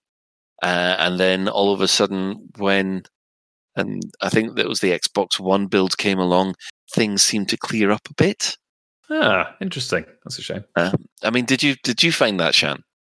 I did, yes. I remember I was in, in my Cobra Mark III at the time, and I think I was fighting an asp inside the, the asteroid belt, and it was in the shadow of the uh, of the planet, and it was dark and it was misty and it was mysterious. It almost felt you were playing hide and seek with the other ship, and yeah, it looked immense. Now I think the asteroids are too clear by and large. They've kind of lost that foggy, dusty kind of surround to them. It, yeah. it may just be kind of like the uh, the fogginess of memory, and all you always remember things are better. They looked better than they actually were, but I think it's definitely different. Yeah. Um, oh, this was actually quite a nice one. We've got this from Orby One, um, who says, uh, "I don't know if this counts, but he brought Elite Dangerous on the day the country went into lockdown in April 2020. Well, I think that's that's not ours because we went into lockdown March, but it's pretty much all he's been doing ever since, and it has definitely saved his sanity." That's a nice. that's a, that's a nice one. i I'll definitely agree with the fact that you can know you can escape uh, from uh, from certain situations in this game. Um, Zeman uh, says he'll go back to completing his original quest to visit all the stars on in the Erroneous constellation. Back when he did this, um, the engineers didn't exist, and jumping and collecting jumponium materials was much more difficult. And that would have been before they even mucked about with the uh, uh, with the stars. So he that would have been one heck of a uh, exploration trip. Um, we've got Agony Ant. Um, he says, I don't think any experience can compare to that first time of starting up in the game, uh, just sitting in your ship and having no idea what you should do, but you're still looking around the station and the ship's flying around you. It's a real wow moment, and you only get to experience that once. Although he does mention the first time you zoom out the galaxy map. Oh yes. Oh my god. The first yeah, the first time you get a feel for using the galaxy map is amazing. Yeah, that, that, that- that's that's the moment when you suddenly think the total perspective vortex is real. And if you don't know what the total perspective vortex is, go look it up. It's, it's it'll be too long for me to explain it. Um, we have the Stellar Shepherd. Um, he says taking part of Truffle Shuffle's shenanigans by accident. I've got no idea what that is, but it, it seems to be a um, That would be Truffle Shuffle was the guy who uh, organized most of the anti AXI stuff. right. Uh, So yes, because this was that tried to PvP uh, AX pilots basically. Uh, it, it was around Yang Hub, apparently. Uh, and he didn't expect to be involved. And then all of a sudden, there was an energy surge detected. All the systems went off, offline. And before he knew it, he was involved in a major Barney with a Thargoid. Uh, so, yeah, that would have been nice. Uh, and we've, we're beginning to, to run out on, on the forums now. So, internet issues tonight, and I don't know why. There's a couple on the final page of that forum thread that kind of jumped out at me. Kind of Card Sun mentions about Robigo mines. Do you remember Robigo? And he said, rising out of the belly of Robigo mines, seeing the gas giant in all its glory, with a cargo hold of slaves on the third or fourth time trying it, had no idea if it's going to make the high stakes trip, having failed before, but it's so exciting to try. First time in his life he'd ever had a genuine Han Solo experience, and he, he mentioned rather sadly it hadn't happened since. So I remember Robigo. That, that was fun. Yeah, I, I I did a bit of that, and that was that was really really good fun. Um, yeah, high stakes smuggling and elite is is definitely squeaky bum time. Very very good fun. The, the other one uh, was uh, by Craif, um, and they point out the whole story about the Cerberus plague. Do you remember the Cerberus plague? I do. Uh, yeah, so uh, overcome by cooperating pulling the greater good of individual profit and uh, grabbing rares to create a cure. Um, yeah, I remember Cerberus Plague. I wish they'd do more stuff like that. I mean, it's pretty bad taste at the moment, I suppose, but you know, it was a really original thing to happen in, Mm. in the game. And uh, yeah, I remember that. The other one they mentioned was Planet Wilson, when Bomber Lu- Luigi got stuck in his SRV on a planet, and the whole Yes. rescue operation to get him out of the deep canyon. Yeah, I remember That was that. brilliant. I love that. That was very very cool. And, and what made it better was uh, the post on the forum by Bomber Luigi, who did it in character. so he wrote the story as if he's actually in the SRV for real. Uh, Yes, I remember Planet Wilson. Didn't, and didn't Frontier rename the moon? I don't remember. I, I don't remember reading that they had.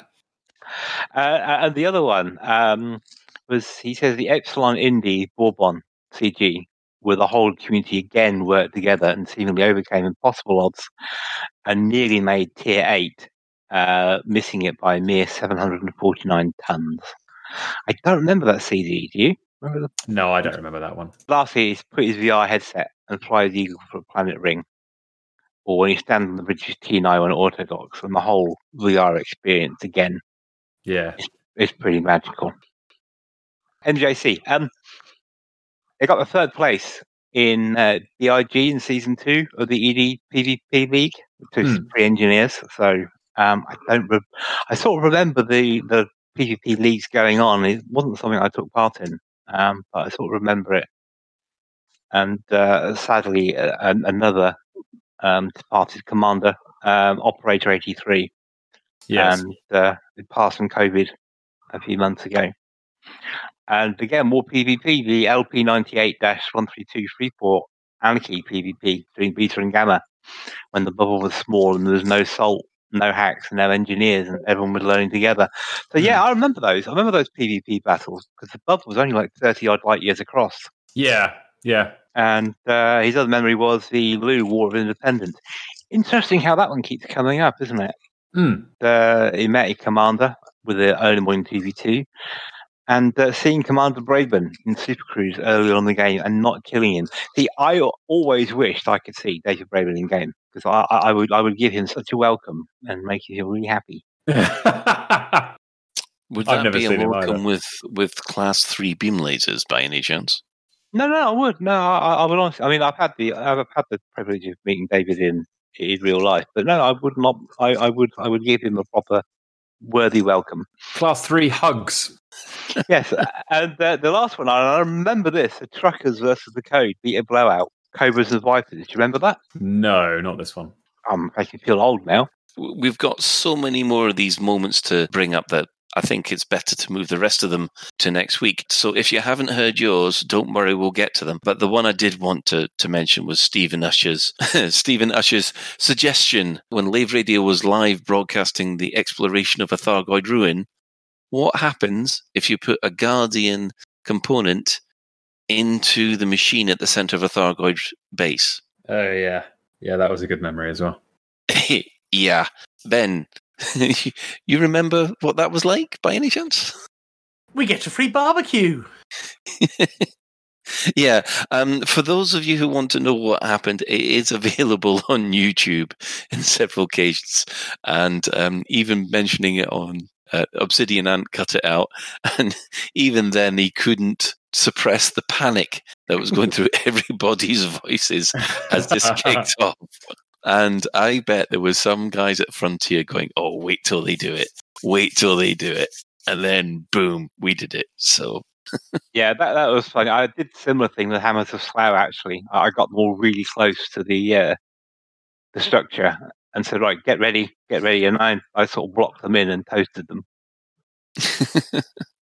But I mean, it's it's kind of a rite of passage now for anyone who goes to see the Thargoid megastructure. Uh, you've got to give it a Thargoid, a Guardian device as well, just to to round things off. Just say Yeah. hello.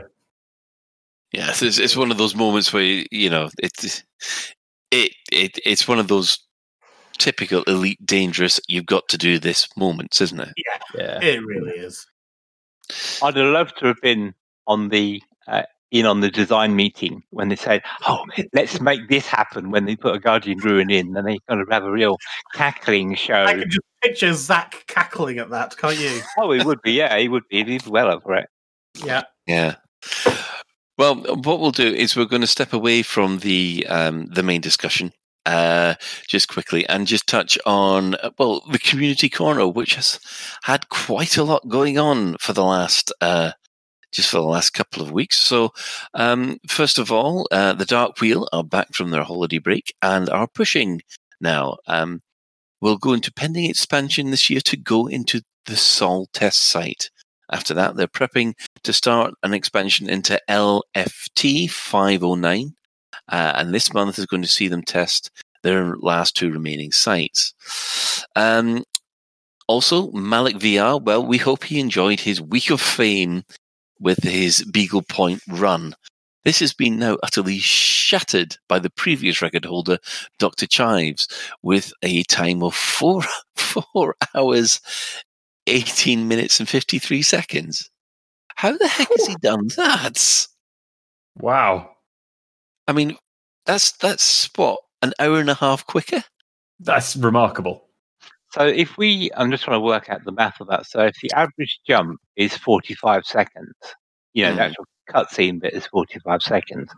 How many jumps is that? It's not the the jump is 13 seconds. The minimum minimum time you'll be in hyperspace is 13 seconds. Ang- angling yourself for the next jump might take a few more seconds. But that's, there's no, there's no yeah, and I was always thinking of scooping time as well. As So. Colin, Dr. Chives is actually in Twitch just now, and he's saying, with a lot of fast jumping.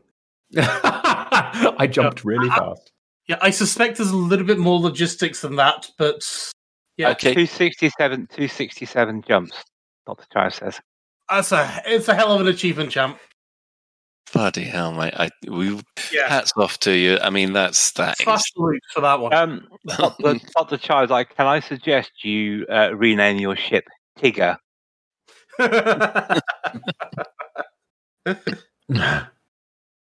yeah, that, that's a good one. um, right.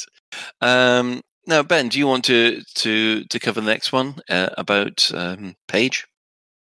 Okay, okay, I can do that. Um, I need to scroll down to there and not crash into an asteroid while I'm doing it. That would be a good thing, wouldn't it? Hmm. Um, so yeah, uh, former CM Paige Harvey is who's now n- otherwise known as Arth- on Twitch is doing a multi-stream Ask Me Anything on life as a marginalized person on Saturday the 30th of January from 12 o'clock to 6 o'clock. So she's got a anonymous Google form where she's inviting everybody to ask questions on all sorts of things from various LGBTQ plus issues to disabled issues to mental issues. Um, basically, you know, anything you were ever too too afraid to ask but wanted to know or something like that. Um, and you you know you were like, I, I can't ask that. And this time, you know, maybe maybe you can. um, she's got a bunch of folks who people may or may not know. Um, we certainly will recognize some of them, but so we've got Stephen Spoon, Mouse was taken, who's awesome. I love, I love her. She's great. Uh, Star Funkel, uh, Dominic Evans, Sugar Pixie, Commander Plater with his his Thargoid cancer, and Commander. I'm I'm slash loot for th- uh, to Commander Plater and fuck you cancer. Um, Command uh, Dracthonia, Cornish Knight, Tiffany Witcher, the um, L Doctor, lovely Doctor K Ross, Lunabat, Le- uh, Liana Rupert, who's other- otherwise known as Dirty Effin Hippie, Rose, uh, Rose Alara, Stacy of Gotham, Accessible Game Gamer, Lucy, Louis, uh, how do I pronounce that? Luciana, I think, Luciane, and Dragon Freaky. And you can watch that. She's going to be doing some kind of multi-streaming thing, but you can watch her on twitch.tv slash Arthanos. And she'll be tweeting about that and we'll be retweeting it and things like that, because there's a lot of very interesting questions that like, yeah, I I, I never really Thought about answering, asking. yeah. You know, it's like I, I can't I yeah, how do I ask that but without offending somebody? right. Uh, we've also got to congratulate Commander Musketeer, uh, the CQC um, expert, for reaching, and brace yourselves, folks, 200,000 kills in CQC. Actually, it's 200,003 at the last count. That's phenomenal. How many times over CQC Elite is that? About four or five? So that's 50k kills for Elite in CQC, is it? Um, I'm not sure. I'm only guessing, but that's, that is bonkers. Um, we've also got to congratulate um, Commander Overlight, who has managed to take five seconds off the Hutton Orbital Run speed record, which was previously held by Commander Brett Riverboat, and that record's been in place for more than a year. Nice. So what actually is that record? Is it does he actually how long it takes you to get to an orbital, or is it a?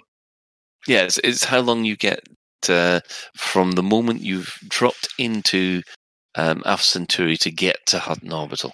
And he managed to do it by using a braking maneuver uh, using the gravity around Eden. Isn't that cool? You can actually use orbital mechanics to do that sort of thing in the game. Yeah, I love. I, I absolutely love that Elite is like that. My favorite thing about the game. I mean, I, I love the fact that somebody in a Sidewinder managed to, managed to um, find a body small enough, switch his engines off, and went into proper orbit.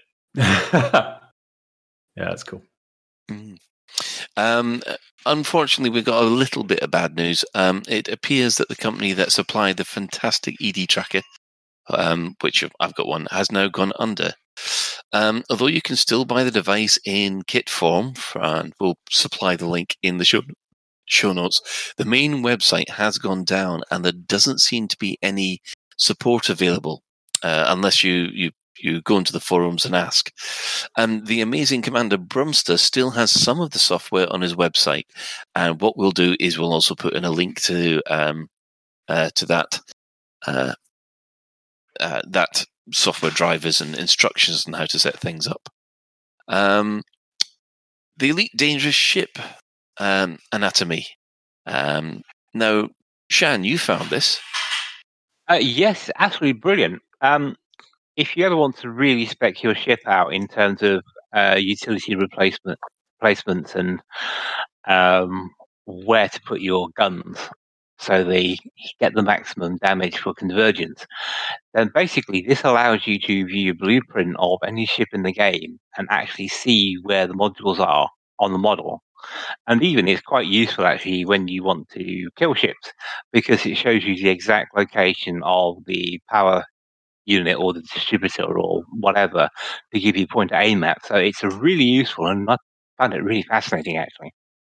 I must admit, I, the, the fact that they've gone into that much, that must have been a painstaking chore to, to put together just to work out where each component is on every single ship. It must have taken a while, yeah. But I enjoyed that. It's well worth fiddling around with. Not to mention the amount of detail that FDev put in to put all these places in, you know, actually structure it properly and put in the proper place and design the ships like that. Oh yeah, totally. From there, we'll go back to Hutton again because Hutton's gone to the Antarctic, Voyage 2, along with the fuel rats and Canonn Interstellar. Um, the, Hurler, the Hutton Orbital and Fuel Rats and Canonn Interstellar peoples are on their travels again. Commander Dog's Breath is on board the MPV Everest to the Antarctica as part of Operation Hot Mess. So um, they'll be posting uh, progress reports with the Hutton mug as it gets closer and closer to the South Pole. um, and finally, we have had a notification that um, the High Wake has released another parody video. Now, I didn't know about these guys, the High Wake. Um, this time, the in this particular parody video, they're highlighting how important it is to drive safely around Guardian sites. Um, ben, you put me onto these. I mean, This guy's done a brilliant set of videos, hasn't he? It's great. yeah, I, they're I all- love the uh, "Do you think you'll dock one?" Yeah, that, that's probably my favorite. But all the ones he's done are so so good. that one does remind me a little of Dockers. That one does. Mm. Mm, surprisingly enough. Um, okay, uh, so we'll put a link into uh, High Week's uh, channel in the in the website. Um, if not, just have a quick look on on YouTube for High Week. You'll find it easy enough. So before we carry on, has anybody got any other business that just like to bring up? Oh, I, it is worth saying uh, the response to the um, the response to our question about um, what was your best memory in Elite has received a huge number of responses, um, which we're absolutely thrilled about, and we haven't been able to we haven't been able to cover them all today. So um, so we will uh, we will come back to them uh, next week. So if you have uh, if you have given us a um, one of your memories. Um, we haven't ignored you. It's just that we had too many to cover in one episode. Um, and uh, the others have just reminded me that uh, um, issue 32 of Sagittarius Eye is releasing on Thursday. Um, this is the last issue that will just be podcast. Um, from issue 33, we'll go back to print and podcast releasing side by side. Um, but issue 33 will be uh, audio only. So head to www.sagittarius-eye.com to pick up your copy as of 5 p.m. on Thursday. Uh, Sue, I'd just like to remind you that we are looking for the full length version of the ship paint job song. You mean the store alert song? The store, Store alert. alert! All right, let me let, leave it with me. I'll I'll work on something. Oh, oh God, that's not going to go well at all, is it? anyway, um, so I'll I'll start with the uh, the shout outs. Um, so first of all, we always have to shout out to our sister station, Hutton Orbital Radio, which broadcasts on a Thursday at eight thirty uh, GMT. You can tune in at twitch.tv Hutton Orbital Truckers, or just the audio you can find at radio.forthemug.com.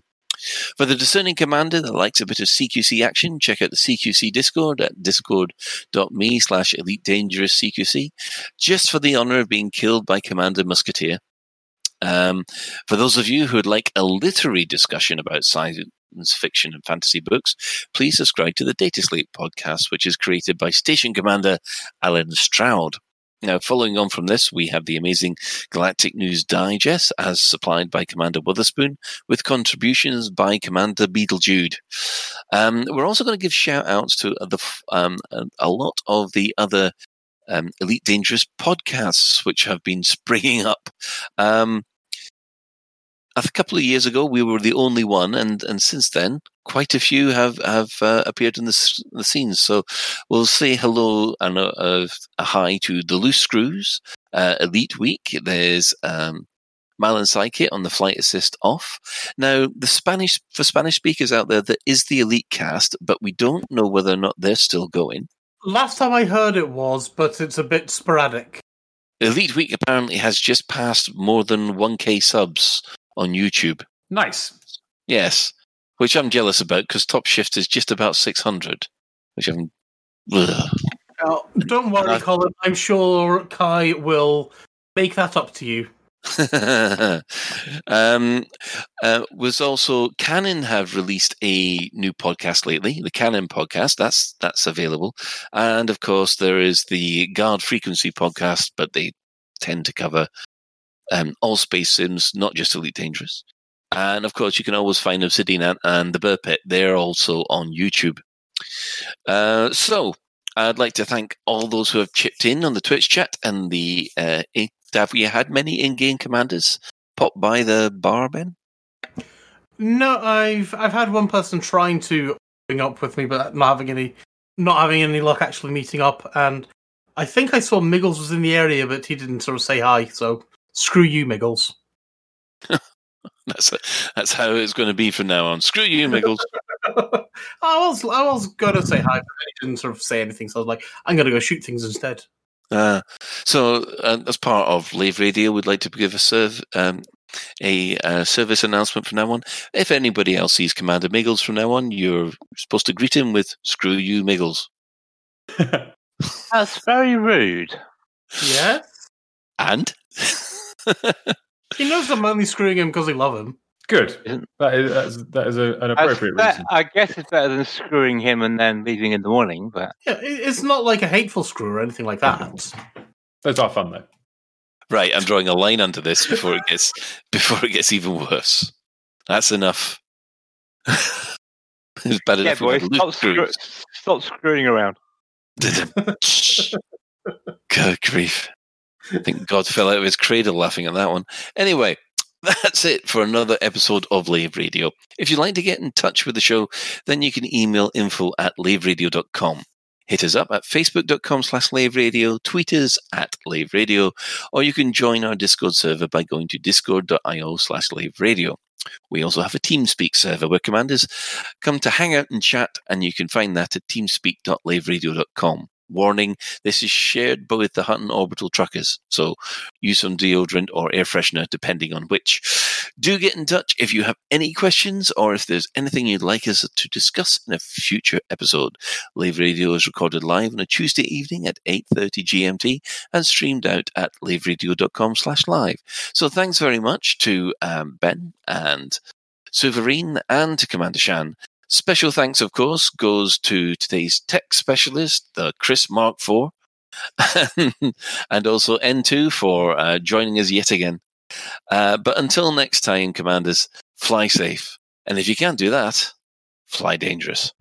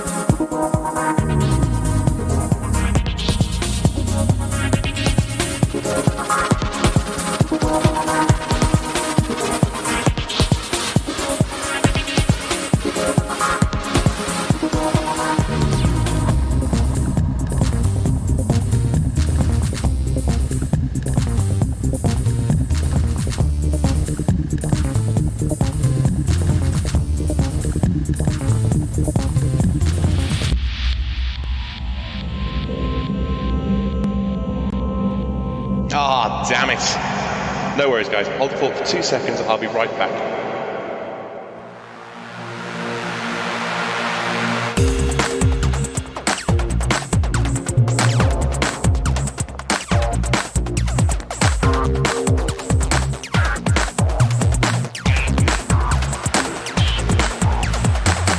Galnet News Digest, 12th of January 3307. We read the news so you don't have to.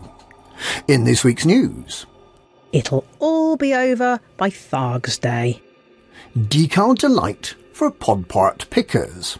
Marlinists, Lakon, elections, and retribution. It'll all be over by Tharg's Day. After being effectively eliminated from the Coalsack Nebula last week, Thargoids are doing a better job clinging on to their toehold in the Witchhead Nebula. But even there, it seems that they may soon be on the way out. Having been eliminated from Shenve and Evangelis, and with no anti-Xeno conflict zones left, those systems will be declared officially Thargoid-free on Thursday. There's a good chance that Lembas and Wellington will follow suit, leaving just Haki and Onoros that may not be cleared of Thargoids in time for this week's update. However, with a bit of a final push, it's perfectly possible that the Thargoids will be gone.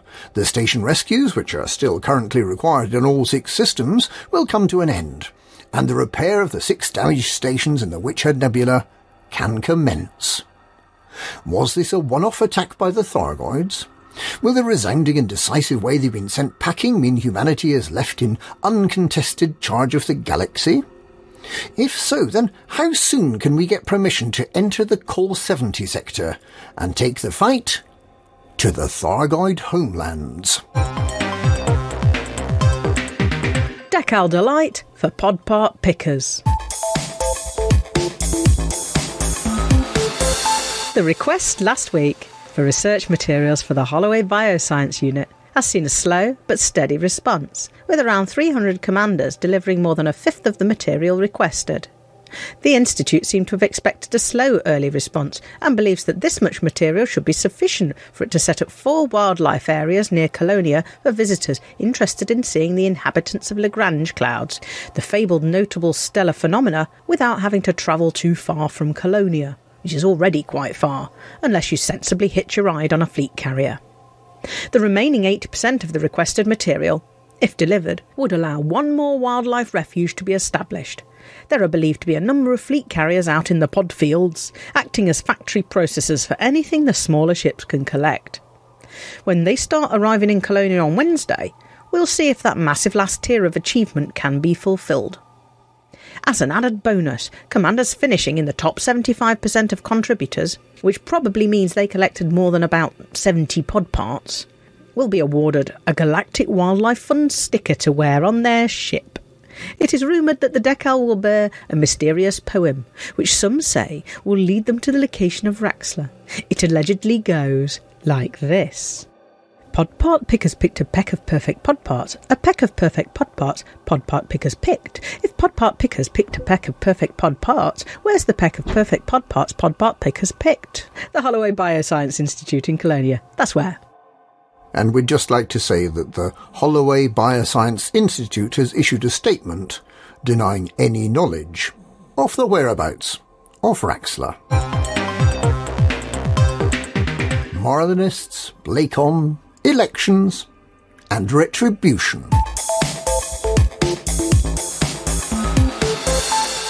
In other news this week, Marlinists are reported to be getting impatient that the housing and new settlements in the Hyades sector that they were promised on the 21st of December is still not ready for them to move into.